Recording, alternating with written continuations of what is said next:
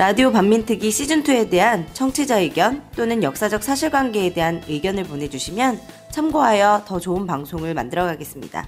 의견 주실 곳은 radio banmin 숫자 2 라디오 반민 2 골뱅이 gmail.com입니다. 라디오 반민특위 시즌2의 후원 계좌를 열었습니다. 우리 시대 독립군 라디오 반민특위에 독립군 자금을 보내주세요. 보내주실 곳은 국민은행 762 302 04 172416 국민은행 762 302 04 172416 안승의 라디오 반민특위입니다.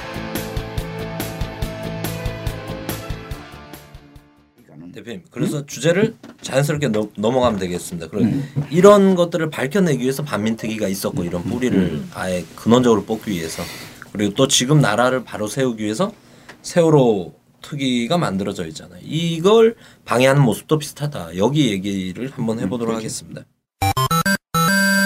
사실상 저희가 저희 방송이 시작을 한 게 그 1949년에 있었던 반민족 행위자 처벌에 관한 특별법에 통해서 반민특위가 구성이 되고 그 반민특위의 뜻을 이어가자는 의미에서 저희가 라디오 반민특위를 시작하는 거지 않습니까? 근데 이 반민특위 즉 사실 말해서 친일파를 청산하고 친일파를 적발하는 그러한 활동을 한 반민특위를 해체된 게 어떻게 해체되었냐? 음. 사실상의 이승만 정부의 방해 공작에 의해 가지고 해체된 거 아니냐 이렇게 볼 수 있는 것이죠. 그 실질적으로 그 당시에 반민특위가 해체되는 상황들을 보게 되면요, 군과 경찰 쪽에 친일 경찰들이 대대적으로 이승만 정부가 등용을 했다는 거예요. 그러면 뭐 종로경찰서를 비롯해 가지고 경찰서에 주요 간부들이 다 음. 친일파들이 들어가서 자리를 들어, 들어 앉아 있는 거지 않습니까? 근데 그 과정에 1949년에 이 반민특위가 친일파를 청산하겠다라고 입장을 밝히고 그러면 뭐, 뭐겠습니까? 조사를 해야 되잖아요. 그렇죠. 조사를 조사를 통보하지 않습니까? 조사를 통보를 할 때 네. 당연히 누구에게 통보가 할까요? 본인. 현직 경찰들. 그렇죠. 그러니까 친일파들이니까 친일파 조사를 해야 되잖아요. 그러면 현지 경찰도 부르는 거죠. 실제로 반민특위가 활동을 개시한 것이 1949년 1월입니다. 그런데 채 1년도 못 돼가지고 8월 말에 반민특위가 사실상 해산이 되죠. 근데 그 과정에 그 7개월의 과정에 구체적으로 반민특위가 어떻게 해산되느냐면 6월 4일입니다. 6월 4일에 반민특위가 이런저런 사람들을 이제 조사를 해서 친일파 여부를 이제 수사를 하다가 6월 4일에 경찰을 부르게 된 거예요. 서울시경 사찰과장 최훈아, 종로경찰서 사찰주인 조웅선 이런 친일 경찰 등을 반민법 제7조 해당자로 체포를 하게 됩니다. 근데 6월 4일에 경찰을 체포하니까 6월 6일에 정반대되는 상황이 나타났는데 중부경찰서장이 지휘하는 50여 명의 경찰들이 거꾸로 반민특위를 습격을 해서 이 특위의 대원들을 무차별적으로 폭행을 하고 반민특위의 서류와 직기를 탈취해 가서 사무실을 사실상 이제 더 이상 활동이 어려운 상황으로 그렇게 거절을 해버린 것이죠. 그렇게 되고 계속적으로 반민특위를 이제 해산해라 이렇게 요구가 제기가 된 것입니다. 그렇게 진행이 되다 보니까 반민특위의 활동이 상당히 이제 경찰과 대립각이 치열해지지 않겠습니까? 근데 그때 어떤 일이 있었냐면 어, 백범 김구 선생이 이를테면 이제 친일파 처단에 친일은 절대 안 된다라고 입장을 명백히 하시던 백범 김구 선생님이 피살되는 사건이 일어나게 되죠. 그래서 6월 27일에 김구 선생님의 피살 이후에 반민특위가 동력이 그러니까 이제 친일파 세력들이 경찰의 모자를 쓰고 반민특위를 공격을 하고 반민특위는 친일의 이 뿌리를 파헤쳐야 된다라고 싸우던 이 싸움에서 일방적으로 이렇게 이 친일파들이 압도적으로 유리해지는 그런 상황이 발생을 하게 되는 것이죠. 그래서 결과적으로 애초에 이 반민특위의 공소시효는 1950년 6월 20일까지였다고 합니다. 그러니까 그 해를 넘겨서 내년 6월까지 반민특위가 활동이 되기로 돼 있었던 것인데 그것이 거의 1년이 줄어버린 거예요. 1949년 8월 말로 단축이 돼가지고 그대로 해산돼 버리는. 박근혜 정부 들어와서 그러니까 우리의 국정원이 어, 대선 개입 문제를 어, 했던 검찰총장이 있죠. 채동. 그 최동희가 어쨌든 뭐 이제 사, 뭐 자기 사생활 이런 걸 해가 쫓겨났잖아요. 그런데 이와 유사하게 그 당시에 반민특위 해산할 때 그 당시 검찰, 검찰총장이 반민특위의 저 실무를 책임을 맡고 있었어요. 네. 검찰총장이. 근데 아까 얘기한 대로 6월 6일 날 경찰이 반민특위를 습격했잖아요. 네.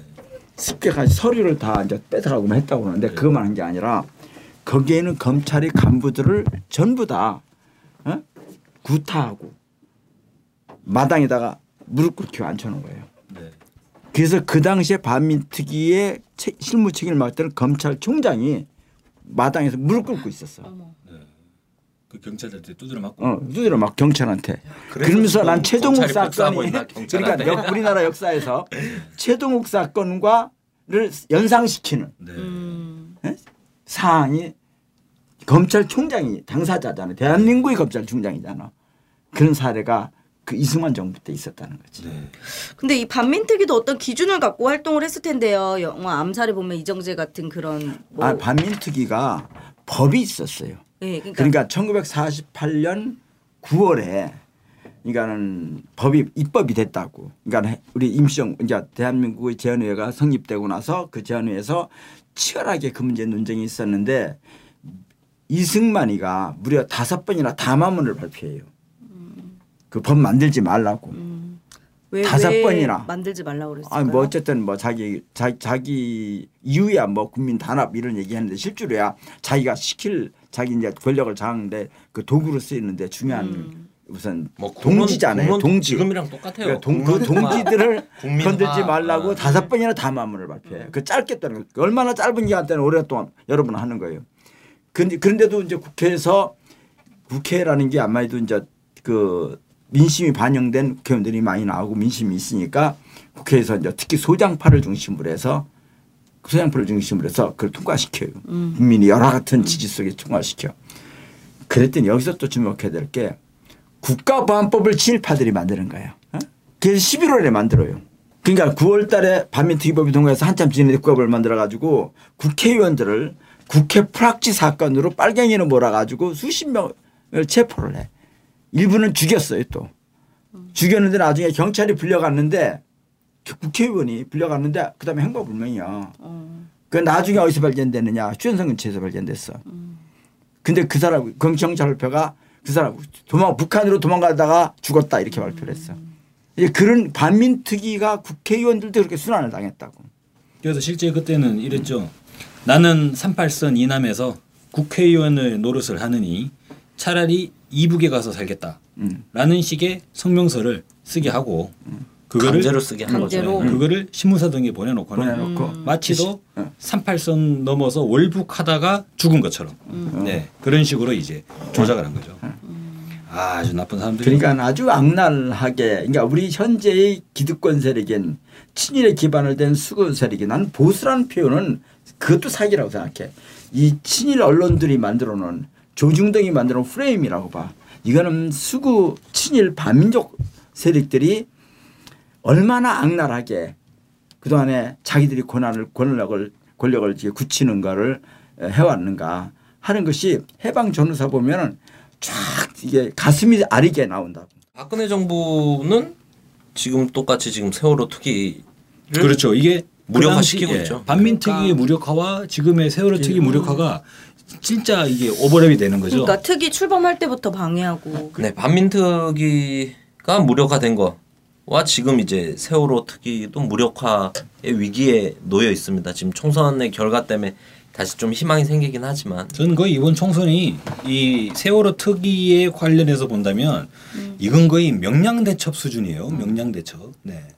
그러니까 19대 국회만 하더라도 새누리당이 어떻겠습니까? 아주 그냥 기고만장해가지고 아이 세월호 특별조사위원회 그거 언제까지 그러고 있을 거요? 뭐 이런 식으로 뭐 그냥 빈정하다시피 그렇게 뭐 다루었잖아요. 그러면서 빨리 중단해라. 결과가 뭐 있냐? 않고. 본다. 이번에 세월호 진상규명에 대해서 이제 그것이 입법 조치로 우리가 이제 강행을 해야 되잖아요. 우리가 원, 그러니까는 우리가 의회 권력을 야권에 어쨌든 장악했잖아. 의회 권력을 장악한다는 게 굉장히 중요해요. 법을 만들. 그러니까 법을 만들 수 있으니까. 그래서 세월호 진상 규명을 지금까지 한걸 제대로 하는 게 중요하. 그것도 중요하지만은 최로 진, 진상 규명을 방해한 행위를 처벌하는 법도 만들어야 돼. 오 맞아요. 세월호 진상 규명을 지금까지 방해한 행위를 네. 처벌하는 법을 만들자. 네. 국정은 다 잡혀가겠네. 그러니까 세월호 진상 규명을 어? 네. 그냥 하자 이렇게 하면 해결이 잘 안 돼. 그걸 방해한 행위를 처벌해야 진상 규명이라. 그 지금 어쨌든 세월호 특별법 음. 개정해서 특조위 활동 연계하자라는 의견들이 나오고 있잖아요. 반민특위법도 그런 내용이 있었어요. 뭐냐면 친일파가 아닌데 억울한 사람을 친일파로 모는 자가 드러나면 그 친일 행위와 같은 등급으로 처벌하게끔 그렇게 돼 있더라고요. 그러니까 이거는 이 친일파에 대한 조사 작업이나 이 작업 등을 방해하는 행위를 이제 처단한다는 건데 이번에 세월호 특별법도 세월호 특 세월호 문제에 대한 조사 행위 이런 부분들을 방해하는 당연히 처벌이 돼야죠. 처벌해야죠. 그러니까 지금 박근혜 정권이 세월호 사건을 이제 특조위를 방해하면서까지 세월호의 진실을 덮으려는 이유나 이승만이 이제 친일파를 감싸주고 이 반민특위 활동을 방해하면서 이 반민특위를 해체시킨 이유나 자기들의 권력을 유지하기 위해서 이렇게 하는 거잖아요. 정말 나쁜 놈들인 것 같아요. 그 이승만 또 이제 친일파 했던 게 그런 거고 박근혜 대통령도 아까 유승민 얘기 저희가 한번 했었는데 유승민이 갑자기 생뚱맞게 작년에 세월호 특별법 얘기를 한번 언급을 딱 했단 말이에요. 그러면 천, 청와대 눈맞게 확 나버렸잖아요. 그걸로 작살나 버렸죠. 근데 세월호 안에 박근혜에게 대선 부정보다 더 심각한 치명타를 때릴 수 있는 뭔가가 있다. 그 그게 역으로 사람들에게 심증을 주는 거죠. 어, 유승민이 왜 한 칼에 저렇게 작살나 버리지? 왜 배신의 정치가 이기가 되지? 하는 걸 보면 세월에 뭔가 있는 거 아니냐. 그냥 일곱 시간이 단순히 치정 문제 이런 걸로만 접근할 게 아니라 더 구조적이고 그렇죠. 더 본질적인 무언가가 있다. 그걸 반드시 파내기 위해서도 특조위가 있어야 되고 우리 라반특도 끝까지 파내서 우리 이승만의 초대 우리 첫 단추를 다시 꿰는 어, 그런 역할을 해야 될 것 같습니다. 북진 통일과 네, 대북 정책이죠. 흡수 통일 네. 한번 살펴보도록 하겠습니다.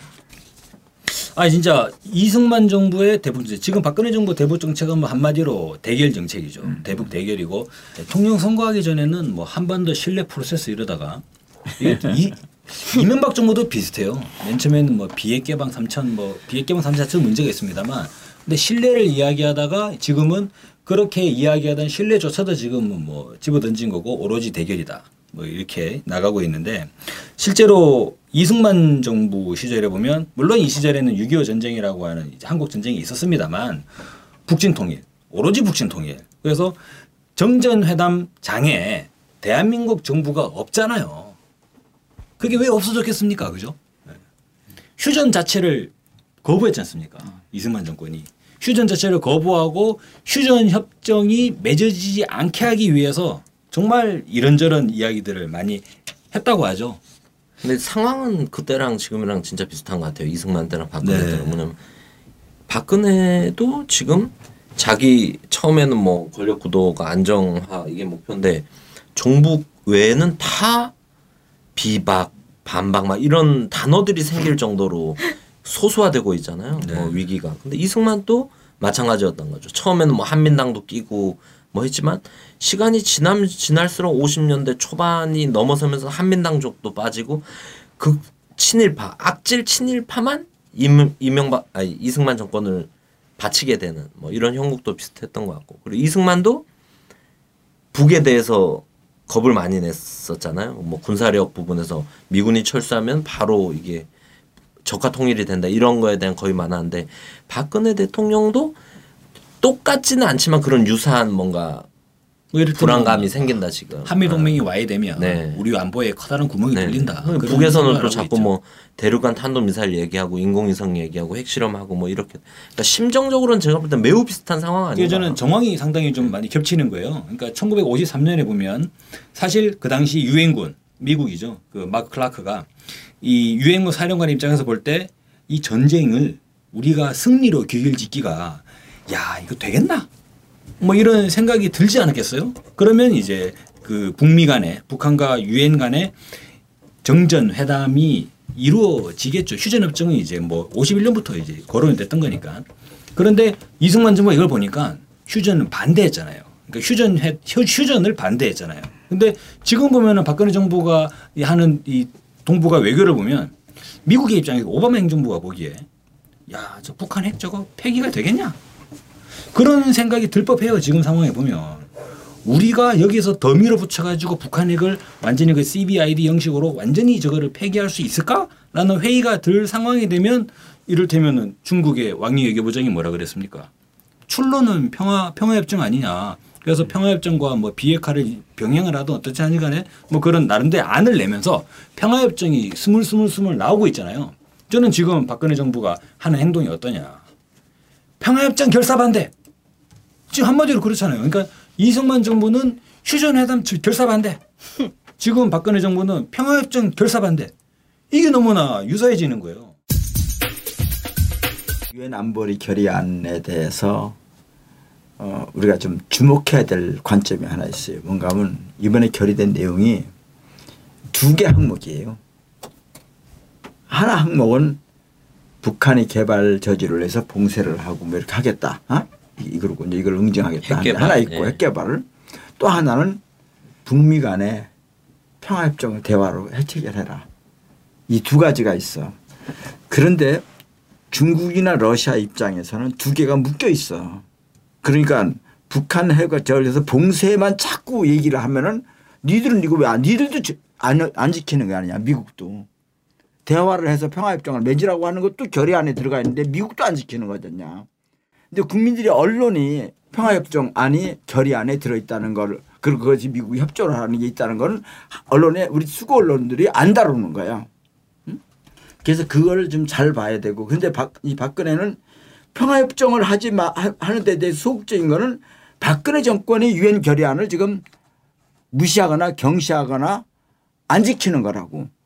이거를 아- 이 문제에 적적이 않은 것은 한쪽만 부각을 한쪽만 시키는 한쪽만 부각시키는 거지. 박근혜 정권이나 미국의 오바마 정권도 유엔 결의안을 안 지키는 거예요 지금. 근데 그 측면을 우리가 국민들한테 알려줘야 된다고. 객관적으로 봐야 되거든 이거를. 근데 국민들이 야 미국하고 중국이 협조하기로 했다고 뭘 했는데 나중에 보면 안 됐는데 중국이 해놓고 한다고 약속해놓고 안 했다. 그게 아니라니까.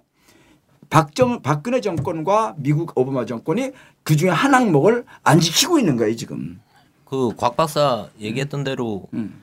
지금 박근혜 정부는 결의안을 안 지키는 오바마 정권. 북미 간의 평화협정 논의 자체를 어떻게든 막아내겠다는 거죠. 그러니까 어, 유엔 그런- 결의안을 안 지키는 네. 박근혜, 유엔 결의안을 안 지키는 미국 정권, 네. 미국 정부. 이 문제는 우리가 외면을 하고 얘기를 한다고. 그 미국 결의 두 개 중에 하나인데 50%인데. 네. 그런 얘기를 하고 있죠. 하고 있는데 이제 그런 걸 이제 의식적으로 국가적으로 묻고 있는 거고.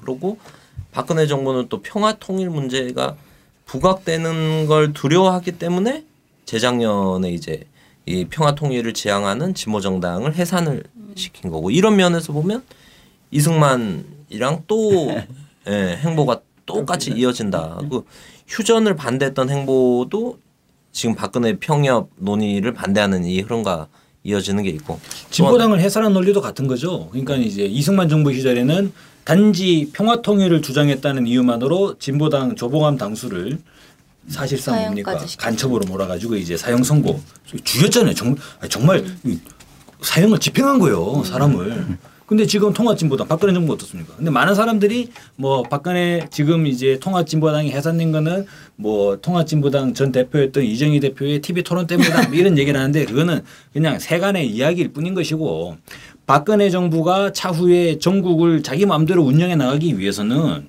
첫째적으로 뭘 해야 되겠습니까? 바른 말할 사람들을 조져야 되는 거거든요. 눈엣 가시를 그러니까 걷어내야죠. 이게 개, 그러니까 이제 자기가 포섭할 수 있는 사람은 완전히 포섭하고 그래가지고 세력을 최소화한 다음에 포섭할 수 없다는 사람은 쳐내는 거지 않습니까? 김 대표님 말씀하셨던 대로 또 유엔이나 국제적으로도 지금 이 긴장을 풀고 대화를 하는 양 측면이 다 논의가 되고 있는데 한 측면만 따서 지금 화- 이용을 하고 있는 거잖아요. 근데 이승만도 똑같이 그 제네바에 합의가 돼 있는 협약이 돼 있는 포로 문제를 네. 논의 중에 있었는데 방공 포로들을 그냥 완전 석방시켜. 센세이션했죠 그때. 네. 일방적으로 석방시켜 버렸죠. 네. 근데 지금 그 당시도 그렇고 지금도 그렇고 지금 전시작전 통제권이 우리한테 있는 게 아니잖아요. 미국한테 있는 거잖아요. 그렇지. 근데 뭐 맨날 북중 통일 외치고 지금도 평화 뭐 평화 협정 체결하는 문제에서 아니 나는 소극적이고 예? 한때 북한에서 하니까 요즘 조금 들어갔는데 한두 달 전만 해도 우리도 핵무장 하자 이런 얘기 하잖아요. 네, 몇몇 아니 그런데 우리가 원유철? 일개 중대 병력도 마음대로 전쟁에 투입 못하는 나라가 핵을 만들면 그게 우리 마음대로 쓸 수 있냐고. 핵 만들어서 여기 미- 여기 주, 여기 주한미군 사령관 갖다 바치겠다는 얘기 아니야. 그래서 그럼 그- 지들이 걔들이 쓰냐고. 지들이 미, 미국에 갖고 있는 것도 안 쓰는데. 네. 그러니까 그래서 이 그- 사람들이 나가면 완전히 허풍인 거예요. 어?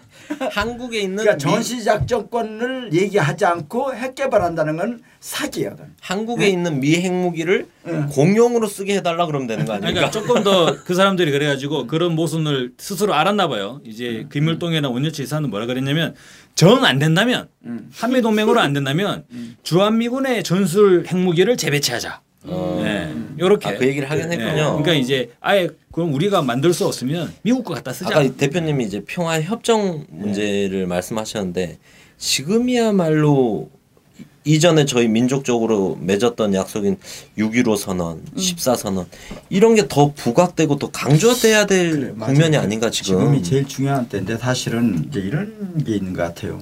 나는 좀 약간 좀 시- 시극 같은 게 하나 느껴지는 게 이명박 정부가 내세운 비핵 개방 개방 삼천 이런 얘기 했잖아요. 근데 이명박 정부가 임기 5년 동안에 한 거는 개방은 없고 다 폐쇄만 했어. 음. 박근혜 정부는 신뢰 프로세스야. 신뢰는 없고 불신만 있어. 대박도 없고 그러니까 얘들은. 표현상 선거 때나 이렇게 내세울 때나 할 때는 개방이라는 말 쓰고 신뢰라는 쓰는데 하는 짓은 개방 대신에 폐쇄, 신뢰 대신에 불신을 고착화시키고 하는 데만 앞장서는데 그거 하면서 우리가 주목해야 될 게 박근혜 대통령이 이렇게 연설이나 또는 연두 기자회견이나 또는 8.15나 3.1절 때 이렇게 치사 이런 거 하잖아요. 주목해야 될 게 있어요. 한 번도 민족이라는 단어를 안 써요. 음. 국가라는 말은 수없이 써. 어? 수십 번씩 써. 한 번 연설에. 통일이라는 말도 쓰는데 통일이랑 하면 그 앞에 자동으로 붙여 나오는 민족이라는 민족 통일이라는 말이 민족이라는 단어를 안 쓰면서 통일이라는 말을 해. 그거 주목해야 돼요. 왜 민족이라는 단어를 안 쓰느냐. 자기가 뿌리가 반민족에 뿌리고 있다는 걸 아는 거예요.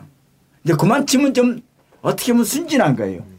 감히 그 쓰기가 부끄러운지 쓸 수 없는 거지. 그런데 박근혜 대통령을 보면 아 민족이라는 단어 그거 다 끝나고 나면 민족이라는 단어 쓰라 안 쓰라 내 본다고 한번 나서 TV에 나와서 어릴 때안 써. 저기 민족이라는 단어 아 쓰다가 되게 순진하구나.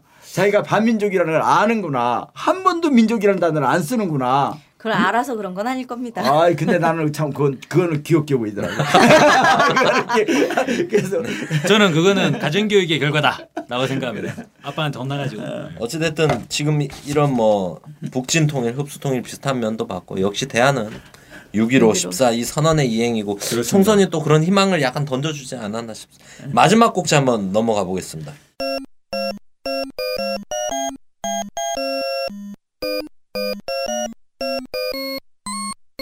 마지막 곡지 한번 넘어가 보겠습니다. 네 번째 바로 부정선거입니다. 아 부정. 아 유명한 거 많죠. 이승만 집권기에 뭐 3.15도 있지만 4.4.5입 445. 한편의 정치 코미디를 한번 찍었던 이런 그래서 것도 많고 아까 백년 전쟁 때 그 젊은 시절에 이승만이 실제로 이제 이 미국 사회에서 있었던 이런저런 문제들이 정말 도덕성도 없고 양심도 없고 철면피한 사람이었다라는 부분이 그게 심증적으로 굳어지는 게 한국 전쟁 이후에 50년대 대한민국 정치를 보면 그렇지 않습니까? 맞아. 아 세상에 사사오입 개헌이 뭐예요? 그러니까 아그 사람이 무슨 뭐 공학 박사예요? 그 사람은 정치학 박사 하기 받았잖아. 445입하고 사사오입 공학이 알아? 무슨 상관이야? 유 숫자 알아요? 모르잖아. 0.3333 아, 뭐알 수도 있겠죠. 근데 이거를 445입으로 개헌을 통과시키는. 음. 야, 그 그 다음 어땠습니까? 3.15 부정선거. 3.15 부정선거 완전 결정판이었죠. 그거 아세요? 50년대 이승만 그때 이승만 스스로 박사로 불리기를 좋아했대 그래요. 음. 저는 싫어합니다. 원래 박사들은 박사라고 하는 거 좋아하잖아. 아, 아니, 아니, 아닙니다. 싫어합니다. 근데 근데 놀리는 거예요 저희도 아, 그렇군요. 근데 이승만 정권과 맞섰던 예, 첫 번째 신익희 대선 후보 예, 예. 음. 사망하죠. 의문의 죽음을 당. 의문의 죽음. 죽었지 않습니까? 그렇지. 그 다음에 조병옥. 예. 아, 조병옥 박사도 뭔가 의문점 없습니까? 의문이 갑자기 중요해요. 아파지고 고치러 갔는데 죽었잖아요. 신병 치료차 미국에 갔다 오던 길에 죽어버렸죠. 근데 더 신기한 거는 3.15 부정선거가 이상하잖아요. 왜 대선을 3월 달에 보지? 근데 이때는 대통령 선거를 5월 달에 원래 하기로 돼 있었다는 거예요. 그런데 대통령 선거를 3월 달로 당겨가지고 어, 갑자기 3.15에 선거 투표용지 자체를 땡겨서 인쇄한 게막 오버랩 되네. 네. 투표용지 땡겨 인쇄한 게. 야권이 준비 안 되니까 먼저 치고 들어간 거죠. 지금 후보도 사라지고. 어. 그때부터 벌써 막 부정선거의 냄새가 막 스물스물 나죠. 아 그래도 어쨌든 단독 선거 한 거 아니에요 이승만. 그렇죠. 이승만은 단독 선거. 근데 왜 이렇게 부정 선거를 저질렀냐고 단독 선거. 아, 부통령이 부통령을 걸렸었어요. 내밑내 이승만 말 나이가 잘 들을 많았고. 사람. 말 음. 예. 아 내가 죽으면 곧 뭐 죽을 이런 걸, 테니까. 아, 곧 그러다- 죽을 걸 알고 네. 대통령을 나왔어. 나이가 많아. 너무 너무 많아. 3.15 부정선거는 인간적으로 해도 해도 너무한 거지 않습니까? 이를테면은 이제 그 대리 투표, 그 투표함 통째를 바꿔치기, 예. 뭉치표도 막 넣어놓고 그랬다면서요. 심지어는 개표했는데 표가 유권자보다 더 나와가지고 예, 투표함 소각하기, 예, 불태워서 없애기, 뭐 별의별 그리고 이제 개표소 투표하러 들어가는데 어 기표소 안에 사람이 앉아 있어. 어 찍으세요 하세요 하고 이제 앉아 있는 거예요 거기에. 예. 오 담당자랑 비슷하네요. 골 때리는 이제 선거 상황들이 나, 나타났는데 결국에는 어떻게 됐습니까 이게 부정이다 이래가지고 전면적으로 들고 일어나게 되는 거죠. 어떻게 그 당시에 선거 결과를 보면 이승만이 거의 뭐 87% 예, 가까이 이제 그것도 조절을 한번 한 거더라고요. 조절했죠. 내무부 장관한테 시- 부정선거를 시켰는데 막 105%가 나왔대. 너무 아, 나오니까 야 이러면 안 되지 막 빨리 좀더 조절해 라고 낮춘다. 계산이 안 됐나 봐요. 어, 네. 105%가 나왔대잖아. 그랬던 부정선거 끝에 어떻게 됐습니까? 근데 실제로는 그때도 그때만 하더라도 이 이승만 정부가 완전히 이제 무너진다, 붕괴된다, 마느냐는 아니었던 것 같아요. 근데 3.15 부정선거를 대한 규탄하는 그런 시위들이 이어졌는데 어, 4월 중순에 어느 날 마산 부두에서 정말 그 참혹한 시신이 떠올랐던 것이죠. 김주열 열사의 시신이 이 머리에 완전히 최루탄이 박혀 있는 채로 그거를 보고 우리 국민들이 완전히 이제 눈이 뒤집어지면서 가자 경무대로 그때는 경무대였지 않습니까? 그래서 탱크가 있는데도 불구하고 탱크를 뚫고 4.19 혁명은 그야말로 저는 혁명이었다고 생각이 드는 게 총탄을 뚫고 대학생들이 경무대로 진격을 했지 않습니까? 서울 시내에 탱크가 진주하고 다들 4.19 혁명이라 그러면 무슨 뭐 플랜카드 들고 이제 시위하고 그래가지고 촛불 집회 행진하다가 이제 이승만 대통령이 하야한 줄 아는데 그게 아니에요. 서울 시내에 탱크가 진주하고 실질적으로 경찰들이 총을 발포했다니까요. 그래가지고 4.19 혁명 때 희생당했던 열사분들이 얼마나 많이 계십니까? 그래서 지금 서울 강북구 수유리에 4.19 묘역이 조성돼 있잖아요. 제가 거기 삽니다. 아 그렇습니다. 네. 보세요. 3.15 부정선거 전면적 부정선거 이후에 우리 국민들이 이제 들불처럼 들고 일어나 버리니까 저는 그 다음부터 이 친일파 세력들이 부정선거의 작전에 저는 달리했다고 봅니다. 음. 이를테면 제가 지난 말씀드렸죠. 가랑비 전술. 예. 가랑비 전술이 지금 지금 가랑비 전술. 할 수 있는 걸 전방위적으로 하는데 조금 조금씩 하는 거예요. 혹시나 드러나면 드러나면 아이 그래도 뭐 이걸로 어떻게 대세가 변하겠느냐 해서 뒤로 빠지는. 2012년에 대대적인 관건 부정 않습니까? 가랑비 전술이 그 전형적으로 강남 투표소에서 이 투표함 네. 뜯어진 채로 이제 공인 안 되고 예, 훼손된 거. 들어왔던 적이 있었고 이번에 또 어떻습니까? 이번에 선거관리위원회가 투표 용지 인쇄하는 날짜를 땡겨버렸잖아요. 이번. 총선은 총선에도 또 하나 의혹이 있어요. 진주에서 사전 아, 네. 투표를. 177명이 사전 투표를 한 거예요. 한 투표소에서. 네. 근데 이제 후보는 다 다른 사람을 찍었대요. 사전 투표에. 네. 어, 뭐 어떤 사람 1번 찍고 어떤 사람 2번 찍고 3번 찍고 뭐 이렇게 찍었겠죠? 정당 투표. 근데 정당 투표가 177표가 모두 새누리다. 새누리 몰표가 이런 일이. 있을 수 있을까? 없진 않겠지만 있을 수 있을까 있을 수 없죠. 싶은데. 응. 교차 있을 투- 수도 있지. 교차 투표의 어. 수준이 아니죠 어, 그거는. 있을 수도 있지. 전혀 없다고 할 수는 없지만 그 기대치 네. 한번 뽑아 주세요. 이- 이런 거 엄청 희박한 확률이죠. 이게 좀 약간 시- 부정선거의 의심은 가지만 뭐 있을 수가 없죠. 지금 박근혜 심판이 지금 기본 선거 저는 기준인데. 말이에요. 네. 일단은 선거를 공정하게 관리해야 될 당사자라고 하는 선거관리위원회가 만약에 부정을 했다고 그러면은 더기나 고의가 있- 들어가 있으면은 가중처벌해야 되는 법을 만들어야 된다고 봐요. 아, 이번에 벌써 입법 가중 세 처벌 개째입니다. 받아야 돼. 어? 그거는 그 사람들은 가중 처벌을 해야 돼. 아 이런 거 지금 예? 국회 있으실 때좀 아, 그리고 또 하나 의원님. 아, 그때는 난 그, 그때는 그런 걸나잘 몰랐는데 원래 원래 원래 밖에서 보면 더. 잘 보이는 부분. 그때는. 그래서 내가 그래서 요즘 그러니까 그런 것들을 가중 처벌하는 거 선거관리위원회에서 그거를 협조하거나 네. 지원하거나 했을 경우에 또 하나는 국정원이 국내 정치에 개입할 때 그것도 가중 처벌하는 거. 맞아 맞아 맞아. 국정원이나 아, 그건 어? 너무 그 상식적으로 그거는 원래. 이 뒤로 네. 이두 가지는 가중 처벌 선고를 바꿔야 돼요. 맞아 맞아. 네. 그래서 그리고 기간을 길리하지 돼. 이- 공소시효를. 그걸 공소시효를 끝까지 뭐 20년 이렇게 돼. 정권이 바뀌면 하게끔. 더 맞아, 맞아. 아, 하게끔. 이건 뭐 맞아. 사실 그리고 그거는 거기에 있는 선거에 대한 모든 자료, 투표용지 이런 거 있잖아요. 그걸 보존 기간을 그것도 똑같이 늘려야 돼. 네. 다음 어? 정권까지 다음 정권까지 최소한 그거를 똑같이 늘리도록 하자고. 예? 이제 그런 것들을 법으로 만드는 것이 반민특위보다 저항이 더 세겠는데요. 이거? 아니 그렇게 해놔야 그거를 안 하겠다고 하면 그놈들이 문제가 있는 놈들이야. 그거를 안 하겠다는 정치 세력이 있으면은 그걸 안할 그, 이유가 그러면 없잖아요. 그러면 그 사람들이 예? 문제가 있는 정치 세력이지. 우리 경견녀 얘기했던 거 말고도 이번 선거 때 좀 의혹 제기되고 이런 게 좀 있나요? 무엇보다도 박근혜 대통령 본인이지 않습니까? 네. 빨간 옷 입고 돌아다녔잖아요. 계속 아 빨간 옷 입고 돌아다닌 것뿐만 아니라 역풍을 맞은 거에 하나로 평가되는 게 있어요. 우리 요즘 인기 많은 태양의 후예 송중기를 데려다가 음식을 만드는 막 이런 걸 했단 말이에요. 이것 때문에 표심이 많이 20대 돌아섰다 표심들이. 그러더라고요. 이것들이 이연 가, 감히 우리 송중기를 이런데 이용해 이러면서 아, 좀 표심이 그 돌았을 거야. 방금 또 얘기했던 그 이승만 3.15때 100% 넘게 나온 어. 게 있으면서 놀라가지고 이걸 낮췄다잖아요. 그때는 근데 오프에서 하니까 급하게 지침을 내려서 낮출 수 있었죠. 근데 이번엔 저희가 그때 그 총선 특집 평가하면서 했지만 이번에도 뭔가 그런 게 하나 있지 않았나. 그래서 딱 정해진 어, 투표율, 정해진 접전 지역에 정해진 프로그램. 뭘 했는데 예상을 예상을 다 뛰어넘었어. 어, 그 선수를 우리 20, 30대들이 탁 어, 투표를 높이면서 선수를 투표율에서. 쳐버리고. 이게 예. 투표율이 이제 58%가 중요한 부분이 그러니까 이제 영남 지역에 영남 지역에 이좀 나이 드신 분들이 투표를 많이 포기하셨다고 하더라고요. 그 20대들이 지금 계속 이제 출구 출구 조사를 넘어서 이제 네. 조사 데이터들이 나오잖아. 20대들이 사전 투표를 그렇게 많이 했더라고요. 어. 네. 아, 그래 아까 그 잠깐 쉬는 시간에 우리 대표님도 호남 민심의 진보성 얘기 좀 잠깐 하셨었는데 이 민심이 대단하다. 민심이 진짜 천심이다가 그냥 멘트가 아닌 겁니다 이게. 음. 예. 정치 날고기는 정치인들, 날고기는 권력기관들의 머리 위에 있습니다 지금 민심.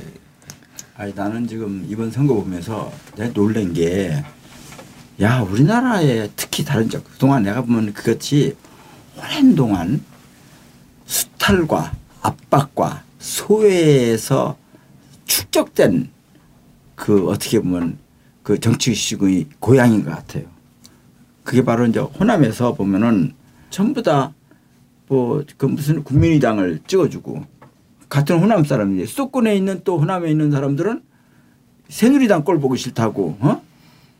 전부 다 나도 이길 수 있는 정당인 더불어민주당 찍어주고 호남에서는 그 둘 하여튼 문재인이 가지고 있는 친노 패권에 대한 그런 그런 문제에 대한 때문에 또 이제 이쪽에 또 국민의당 찍어주고 그- 그렇게 찍어 찍어줄 수 있는 수준이라는 게 이거 굉장한 수준이거든.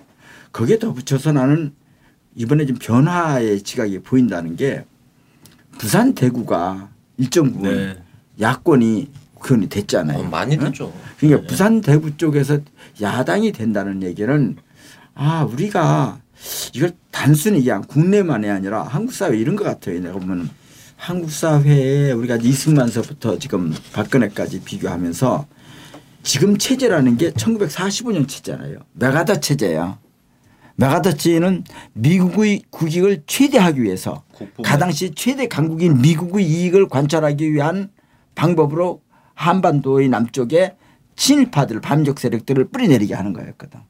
근데 지금 국제사회가 미국이 최강국일 때 미국의 이익을 최대한 반영할 때 만드는 그 시스템이 미국이 최강국이라고 하는 것이 지금 무너지는 상황이잖아요. 네. 예? 강국은 강전 아직 아시아에서 세계 독점적인 게 무너지니까 그러니까 한국의 친일파들이 가지고 있는 그 기반이 국제적인 여러 기반도 약화되는 거예요 지금.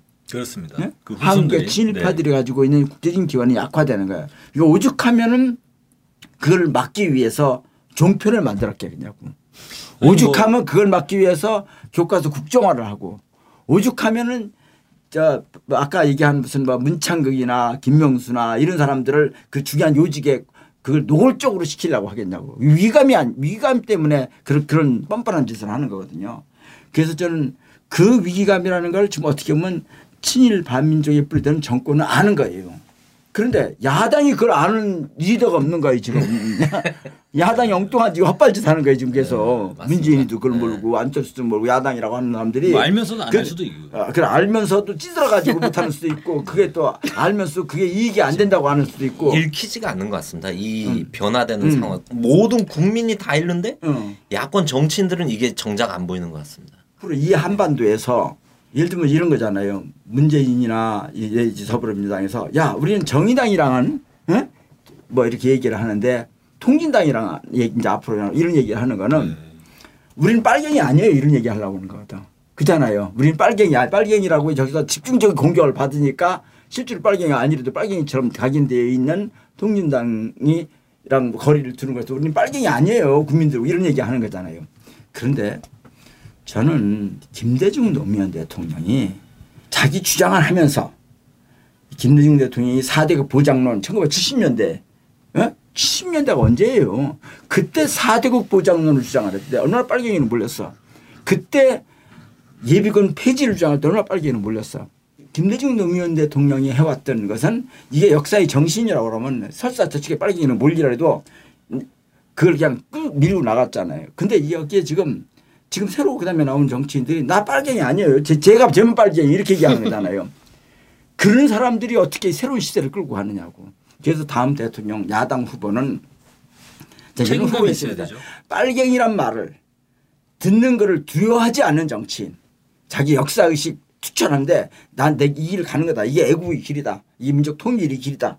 이런 정치인 진정성 있는 예? 그런 내공이 있는 정치인이 좀 등장했으면 좋겠어. 내년 대선에는. 네. 그 사실 문재인 대표도 2012년 대선 때는 어땠습니까? 연합제 수준의 통일을 실현하겠다. 6.15 14 이행하겠다 얘기했잖아요. 그러면 반성하셔야 돼요. 종북 1호가 문재인으로 공격을 당해야지. 왜 엉뚱하게 황선 윤기진이 왜 놉니까? 그거 이상한 거잖아요. 그거. 저희는 영광입니다. 그러니까 대표님 이리 탈하십시오. 문재인. 예. 네. 아 미시 얘기하다 갑자기 거시가 툭 튀어나왔는데 박근혜 정부의 이 부정 의혹은 어떻게 될 것 같습니까? 진행형이죠 지금. 네. 진행형이죠. 그러니까 2012년 이미 원세훈 국정원장이 구속이 됐어요 선거법 위반으로. 예. 근데 아니 선거에 부당하게 개입한 국가정보원이 법, 법원에 의해 가지고 실제 구속을 받아 가지고 선거법 위반으로 징역까지 살았는데 어떻게 그 선거로 인해서 당선된 그것도 그야말로 박빙의 선거에서 한 끗. 차로 당선된 이 대- 박근혜 대통령은 어떻게 당당할 수 있느냐. 책임을 져야 되는 거 아니냐. 그리고 이어가지고 이번 총선에서까지도 그죠? 선거관리위원회의 편파적인 운영. 저는 제가 개인적으로 특별히 뭐 호불호 관계는 없는데 저는 그냥 뭐 노무현 대통령이랑은 친노는 아니고 친구지 그냥. 치- 노무현 대통령 지금 뭐 한명숙이나 이해찬이나 문재인은 친노고 노무현 대통령으로부터 부름을 받아가지고 자리도 하고 이런 사람들고 나는 부름 받아 한 적, 해본 적 없는데 노무현 대통령과 친하고 연민도 있고 있지만은 친노라는 개념은 아니. 친노라는 개념은 그 노무현 대통령 밑에 수직적 관계고 우리는 나는 수평적 관계이기 때문에 그동안 그런데 문재인 후보에 대해서 문재인 대- 전 대통령 후보에 대해서는 좀 우호적이었어요. 아 이거 어쨌든 노무현 대통령 오랫동안 모시고 사는 거지고 지난번에 또내 딸에 열심히 도와주고 했는데 하나 느끼는 게 그런 면에서 어?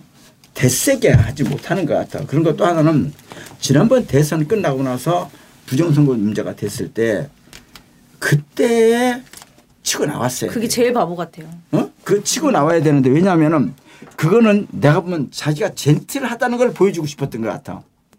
근데 국민들이 삶이 어려움, 민생의 어려움이 무게, 자기를 지지하는 사람들의 책임감 있는 자세가 아니야. 저는 그거에 책임지고 내가 하겠다고 싸우고 나왔으면은 저, 저는 그 사람 그분이 이번에 대통령 후보로 또 밀어야 된다고 봐. 근데 그걸 책임을 지는 걸 회피한 걸로 이미 대선 후보로서는 끝났어. 네. 국민에게 대해 자기를 지지해 준 사람은 지지 그 책임감이 없는 사람. 어렵다고 봅니다. 저는 그렇게 생각해. 지금 굉장히 뭐 중요한 다- 한다 주-. 다 주고 나가는 거라. 전쟁터네, 그런데도. 그거 불구하고 뭐 친노 이렇게 해가지고 그걸 밀겠다 이렇게 하면은 그거는 큰 거를 안 보는 거야. 그 48%라는 국민의 지지를 그러니까. 정말로 어. 자기의 그- 그게 소유물로. 그렇게 젠틀한 게 중요한 게 거잖아요. 아니야. 네. 젠틀한 게 중요한 게 아니라니까. 지금 지금 투사- 젠틀. 투사가 아니 김대중? 노무현 네. 대통령이 젠틀해서 대통령 됐냐고. 역사식에 투철하고 하고 투쟁하고 감옥서 왔다 갔다 하고 해서 된 거지. 예? 빨리 종북 부부 1위 자리를 탈환하시기를.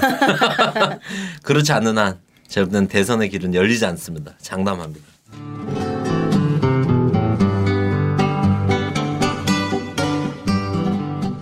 안녕하세요. 김인성입니다. 제가 이번에 테러 방지법이 통과된 이유를 대비한 책을 발간했습니다. 우리의 디지털 데이터를 안전하게 보관하고 보안 대책을 수립할 수 있도록 도와주는 책. 김인성의 완벽한 데이터 관리입니다. 국정원이 합법적이고 무차별적으로 국민들을 사찰할 수 있는 테러 방지법 시대에 맞서 우리 스스로가 우리의 데이터를 지킬 수 있는 방법을 담았습니다. 이 책을 통해 우리의 소중한 데이터를 스스로의 힘으로 지킬 수 있는 힘을 가지시기를 바랍니다. 김인성의 완벽한 데이터 관리 많은 구매 부탁드립니다. 감사합니다. 네, 오늘 뭐 네 가지 이승만과 박근혜 네 가지 비슷한 점 알아봤는데 이승만이 대통령을 12년을 했습니다. 박근혜 대통령 이제 4년째에 들어섰습니다. 4년째. 근데 저는 박근혜 대통령 4년이 아니라 이승만 때부터 지금까지 70년 동안의 이런 부정과 부도덕과 이런 것들이 누적된 상황이 지금 폭발하고 있는 거 아닌가. 이번 총선의 결과가 단편적으로 나, 타난 거다 그거는. 그래서 이 70년의 역사가 마무리해야 되겠죠. 오늘 저 버스 타고 나오는데 4.19 고대생들이 4.18 때 마라톤 하잖아요. 막 뛰고 있더라고요. 그런 거 보면서 많은 생각 들었습니다. 이번에 총선 때 20대들 투표율 높아지는 거 보면서 마치 그거랑 매치돼서 딱 보고 아막 우리 청년들이 어 또 내년 대선을 향해서 막이 마라톤 하는 게 막 청와대로 달려가는 거죠. 썩은 구린내가 진동하는 이 썩은 판을 우리가 바꿔보겠다면서 앞서서 막 뛰는 제 버스를 앞서서 막 뛰어가는 그런 느낌이 막 들었습니다. 우리 20대 청년들이 보여준 기계를 따라서 4.19 정신을 이어서 달려갑시다.